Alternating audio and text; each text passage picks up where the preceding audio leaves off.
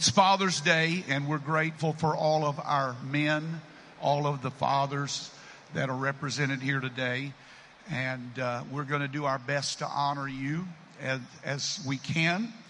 It was on a rural road uh, back in the country that a state trooper ran down an old farmer, pulled him over to the side of the road, and got out and went up to his window. And he said, Sir, did you know that your wife fell out of the car about a mile and a half back down the road? He said, Oh, thank you, Jesus. I thought I had lost my hearing and gone deaf.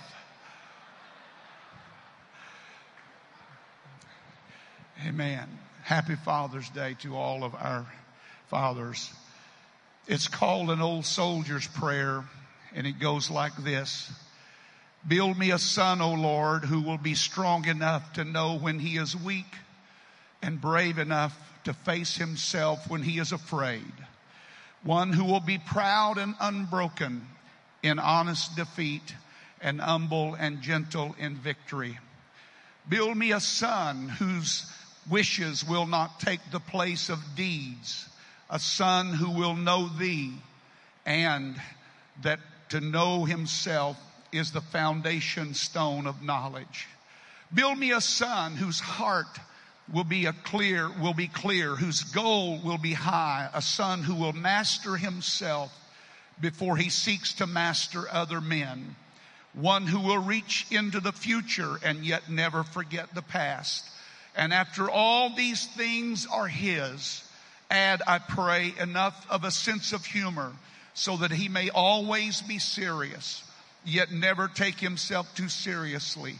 Give him humility so that he may always remember the simplicity of true greatness, the open mind of true wisdom, and the meekness of true strength. Then I, his father, will dare to whisper, I have not lived in vain. General Douglas A. MacArthur. I wish all of our fathers today a very special Happy Father's Day. This is a day that has been set aside to honor you.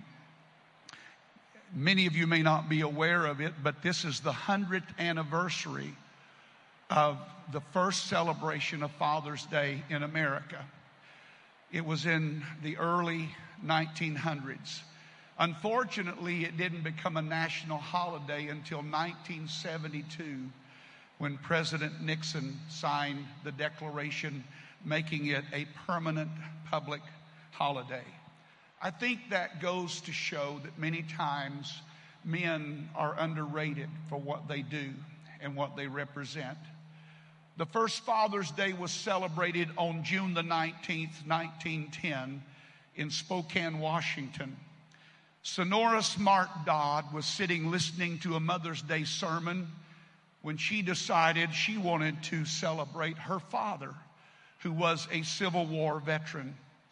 One of the compelling reasons for her to honor him was that his precious wife died in childbirth, and he became a single parent and raised five children alone. At the first Father's Day celebration, young women handed out red roses to the fathers during the church service large baskets full of roses. And many of you, I can remember as a child when Father's Day came around wearing a red rose or a white rose in honor of fathers. Red for the living, white in memory of the deceased. And after the service, Mrs. Dodd took her infant son in a horse drawn carriage through the city, giving roses and gifts to homebound fathers. I said all that to say this. After much consideration, I wasn't sure that you men would go for roses today. And so we elected to give you something more substantial. After service, you go into the foyer and into our new coffee shop that will be operational soon.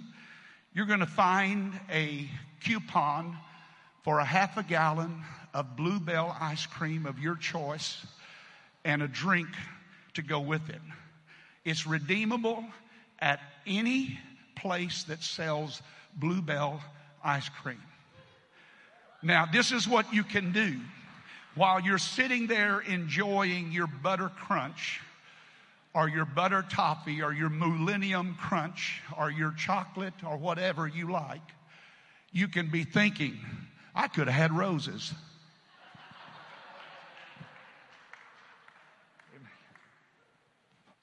It is indeed my honor today to speak to all of you, to say something about the men of Greater Life Church. I cannot think of you without getting emotional because I have the deepest love and respect for all of our men. When I look around, I see hard workers. I see men who are leaders in their fields and they're expert in their jobs. Providers who often fail to get the acknowledgement and credit they deserve. Men of faith, advocates of righteousness, champions of courage, defenders and guardians of their homes, examples of endurance, faithful, gentlemen. No greater compliment could be laid on you than that one term, gentleman. It is truly a privilege for me to serve alongside each of you. And I honor all of our fathers and all of our men and young men today. When I considered what I might say on this first occasion in our service, and more importantly on this Father's Day, I was directed to a passage of Scripture in Isaiah 32 and verse number 2. In a world that is filled with so much trouble and chaos and so much confusion, and a world that is unraveling at its core and losing its way, our text identifies what is needed now. Isaiah 32 and 2 reads like this And a man, and a man shall be as an hiding place from the wind and a covert from the tempest, as rivers of water in a dry place, as the shadow of a great rock in a weary land. Without directly pointing it out, the writer of this text, in essence, is describing the dilemma of the day. It was a day of peril for the people. They faced a threat that was almost unbearable. Winds were blowing. Winds of change were swiftly changing the landscape.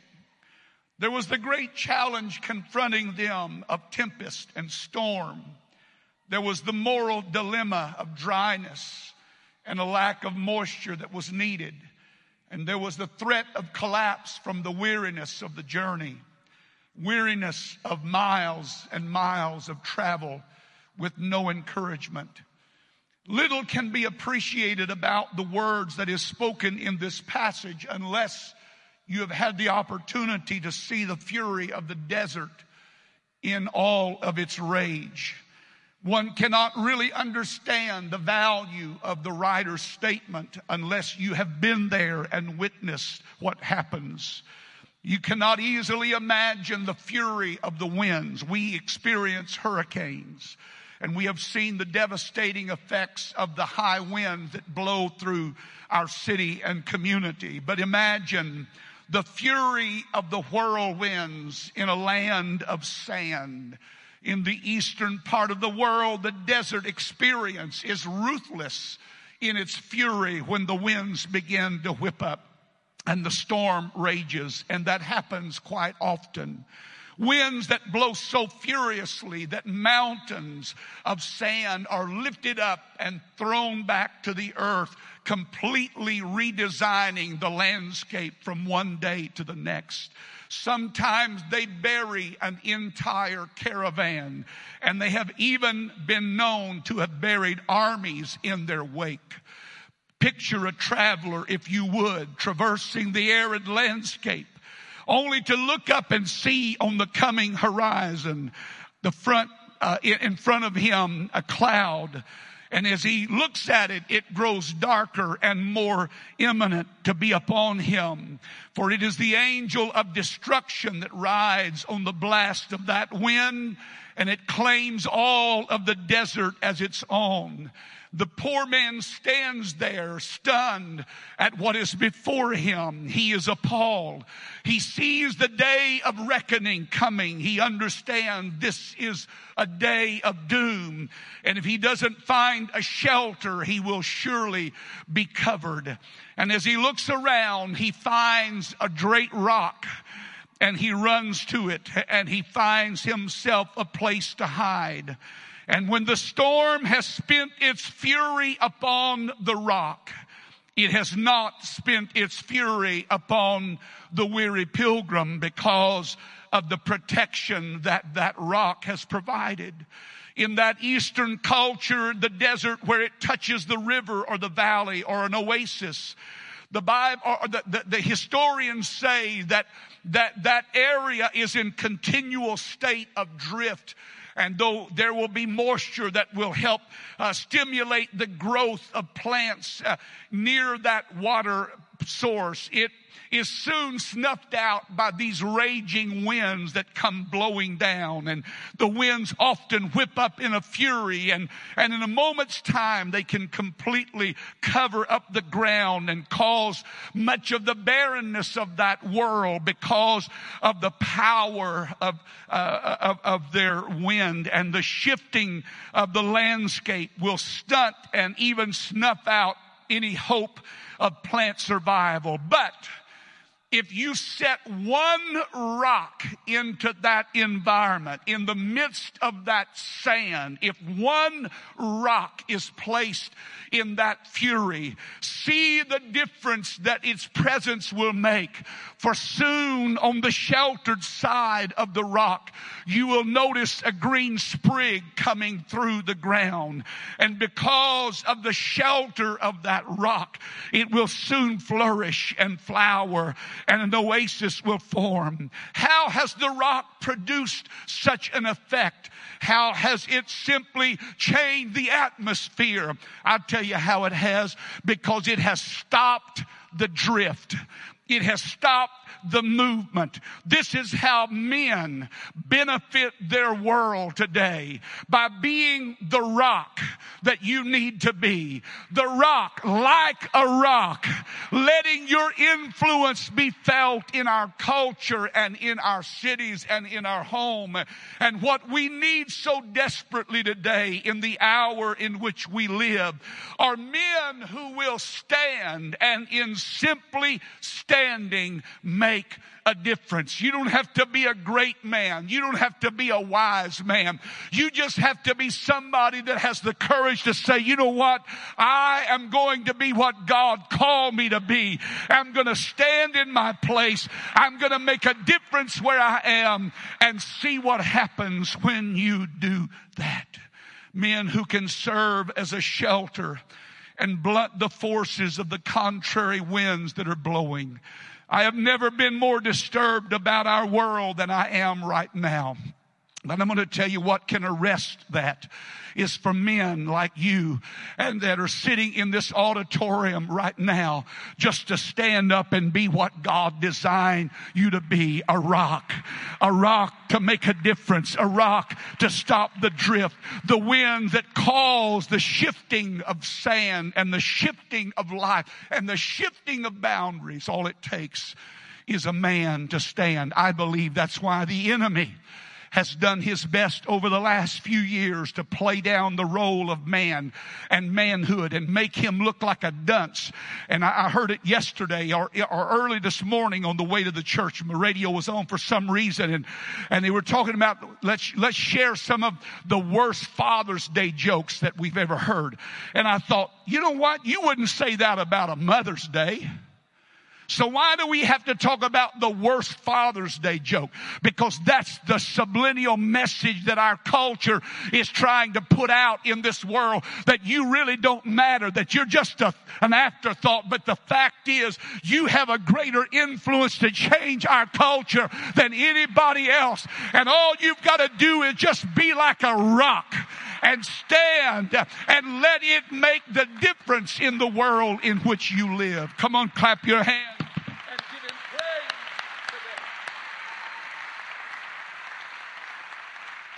Men who will be like streams of water in a dry land, refreshing, reviving, renewing, nourishing. I believe that all of you men have the capacity to do that. Men who will be like a shadow in a weary time.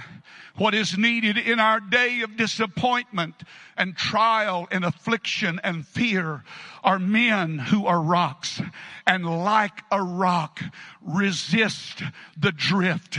Don't give in to it. Don't think that you can't make a difference. You don't have to change the whole world. Just stand where you are and change your world. Because if you will change your world, it will in effect change the world. And we need to get our eyes off of the big picture and get it back on the smaller picture that the difference I can make is right here. And I want to make sure that I'm making my difference here, not just there. And if I make my stand, I provide shelter and I offer a shadow. I give them a groundedness, a figure of what is enduring and abiding and faithful. Men who are a relief to their world, not a burden to their world. We don't need absentee fathers. We don't need men who check out and say, well, that's your mother's responsibility. We need men who have the strength to stand up and be a rock in their family and be a rock in their community and say, you know what? We're not going to let that kind of drift go on around here. We're not getting away from the principles of righteousness that have made us who we are. We are going to resist those things. And we're going to provide a shelter for our family. And we're going to offer a shadow that people can find relief in. And we are not going to be a burden or add a burden to our family. We're going to be men of courage and men of strength and men of faith. Allow me to talk to you for just a few moments in closing about the opportunity that we have as men in this culture. When I look around and see the dangers of this hour and I see the havoc that winds and the storms are causing, I realize how valuable every one of you men are today. The atmosphere can be changed by you simply standing and saying no. By simply standing and saying it stops here. We're not going to be swept away by this. We're not going to give in to this. We're not going to be duped by this. We are going to stand and simply standing make a difference the value of one man who makes a difference. He is a man of strength. He is no doubt a man of courage and certainly a man of faith. Can I say this to you men in closing today? Please hear me today. Never underestimate the importance of your shadow. And every one of you are casting a shadow. Everyone. I grew up in a smaller church in Wichita Falls, and as a young boy, five, six years of age, I found a hero in my church. He didn't know he was my hero because I never told him that. But I would watch this man, his name was Don Walden, always well dressed, distinguished. I would watch him in service and when he clapped his hands a certain way, I would clap my hands just like him.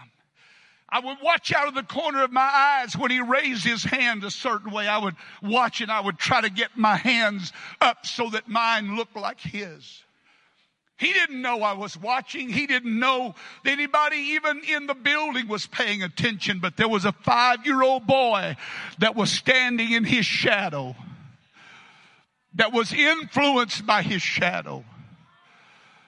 And one day, Don was gone. I was too young to know anything about what might have happened. I just know that my shadow had left. And I will never forget as just a child standing there in service, looking around, wondering who's going to help me today. Some of you don't think you count for much, but I'm telling you that somebody's watching you right now. And they're actually standing in your shadow because they think more of you than you think of yourself. And I'm here to tell you men, you need to stand up and make your life count for something. Don't downplay the role that God gave you to fill in this world. Make sure you stand like a rock and be the shadow, the security, and the relief it offers. Sherry,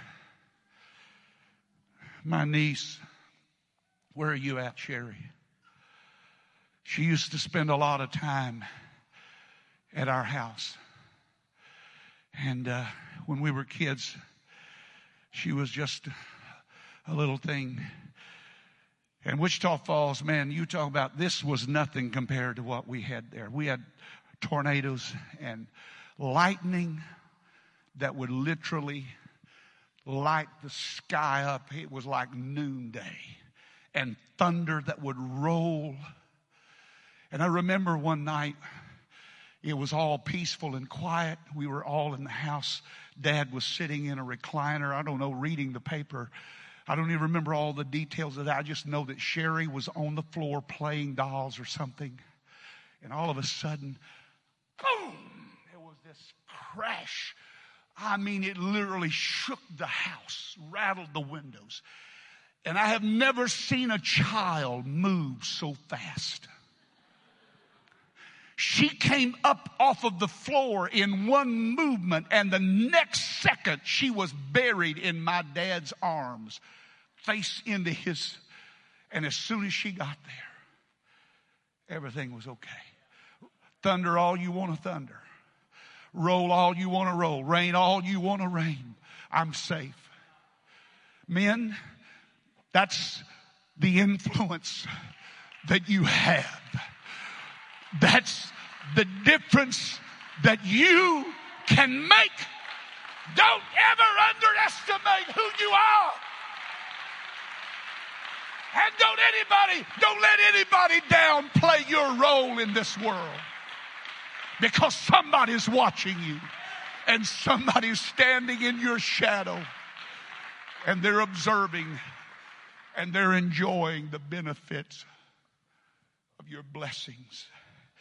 The hope of any society is for men of that caliber. Their ministry is so desperately needed. Here's the influence of a man of great character. And I go over it again. He is a hiding place, a refuge for a lifetime. He is a covering. He is a protector. He is a guard, a shelter. He is a channel of abundant refreshment and continual blessing. I like it. He said, like streams. In the original Hebrew, the word is river. And a river makes its influence felt. It does not wait to find a way, it makes a way. It's going to the ocean, to its destiny. And we need men who have that kind of understanding. Rivers always giving of themselves. And a rock. Its setting is in a weary land. Its shadow of influence has saved many from desperation. Yet its greatest quality is that in a desert, in a bad environment, in a bad culture, it resists drift. Amen. I do not believe that it is Our Lady's responsibility to help keep us in line with where we need to be. I believe it's the men and the young men of this church who understand your role and what's going to keep our church from ever drifting too far to the right or too far to the left or getting out of our calling or moving away from God's purpose are people who understand their calling. I cannot help but reflect upon that influence that such godly men can make in life. The difference you can make and you are making. The great want of our day is for men, men who like a rock. Amen. Like a rock. I started to play that song this morning, but I figured I might offend somebody. If you don't know what it is, it's, I think, a Bob, yeah, what's his name? Yeah, like a rock. You ought to read the lyrics. It, it testifies of what men should be standing, stopping the drift. Even after years, I look out across this congregation. I see so many faithful warriors, men who have stood the test of time and they're still here. And I draw strength from them. Every time I look out, and I see this body of men and I see where we've come from, I realize how blessed I am. I am a better man today because I stand in the shadow of great men. And I stand here today blessed because of you. I have benefited from your life. And so to all, so to all of our men, I say thank you.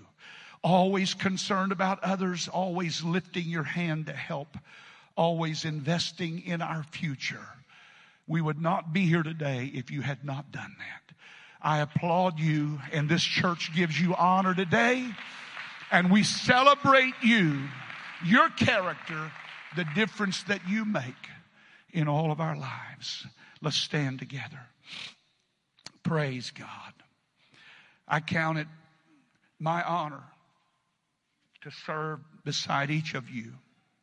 And I never view myself as being higher I may have a different position than you, but I feel like we are complements one of another. And the reason that we are whatever we are today is because you have stood, you've stood with me, you've stood beside me, you've counseled me, you've strengthened me, you've encouraged me. I couldn't help but think of Brother Cox this morning. Brother Cox come in one Sunday morning and he was so excited. He said, Oh, Brother Hughes, Brother Hughes, I got to tell you what I, I had a dream last night. It was a vision. He started describing the old building. It used to come out to about right here, I think. He said, I looked out. He said, the, the auditorium was packed with people. It was completely full and you could see the doors had been opened into the old foyer. And he said people were, they were just packed in the foyer. And he said, somehow I made my way out to the, and he said there were paths that were leading from every direction around this church. And he said, I saw people coming from every, literally from every direction, people coming this way. And I thought, where are we going to put them all? What Brother Cox didn't know, what he had no idea of is that I was going through one of the worst pastoral challenges I'd ever faced in my ministry here at Greater Life. There was turmoil. We lost several young couples because of some things that came up. And I was, I was devastated. I was about as low as you could get. I didn't share this with my wife. I didn't share it with my brother. I didn't talk to anybody. But that man came in and he cast his shadow over my life. And I found a place to revive and be strengthened and the courage to get up and keep going. I can't tell you how many times that has happened over the years. People who would send a message, a text, a call. Brother Hughes, I was praying this morning and God gave me this, and it be exactly what I needed for that moment. I thank you, men. I thank you for believing in this cause and being so diligent in your labor and to all of our young men you don't need to look outside this church for heroes today. There's countless heroes among us. They may not look like much to the visible eye. At times they may look ordinary and common, but I tell you, they are uncommon men. And if you get close enough to them, you find out how powerful they are. What a difference they make. I think it would be great for the church to give all of our men a great big round of praise. Would you do that right now? Hallelujah. Hallelujah. Thank you, Jesus. Thank you, Jesus. Amen. And to Brother, Brother Landon and Sister Sarah, I am so thankful that God has brought them alongside us. What a great future we have. I want to thank Sarah for being so diligent. I just told her what I wanted, and she had the courage to call Blue Bell directly. And they told her, no, they don't do that. And she just kept on. Well, this is a church. And my pastor wanted to do this to honor his men today. And guess what? They did it. Amen. They did it. Praise God. Amen. I love them their contribution. We'll be saying more about them in the very near future. Thank you for being here today. All of our men, when you go out the doors to the right, the glass doors, that will be our eventual coffee shop, but we've got it set up in there. We want you to go by and get your soft drink, and on it is a coupon for a half a gallon, and you can eat it all by yourself. I give you permission today to go home and eat it all by yourself. Amen. And nobody's going to be offended over that because this is your day. Amen. We love you. God bless you. Have a wonderful day. We love all of you. We'll let you know about Wednesday night. Much of it will.